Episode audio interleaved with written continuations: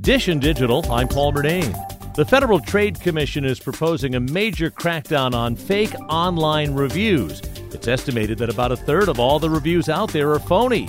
Serena Viswanathan is with the FTC's Division of Ad Practices and says that needs to stop. The FTC's proposed rule would make it crystal clear that it's illegal to do things like write or sell fake reviews from people who don't exist or who never use the product, or to buy positive reviews, or even to buy negative reviews about your competitors.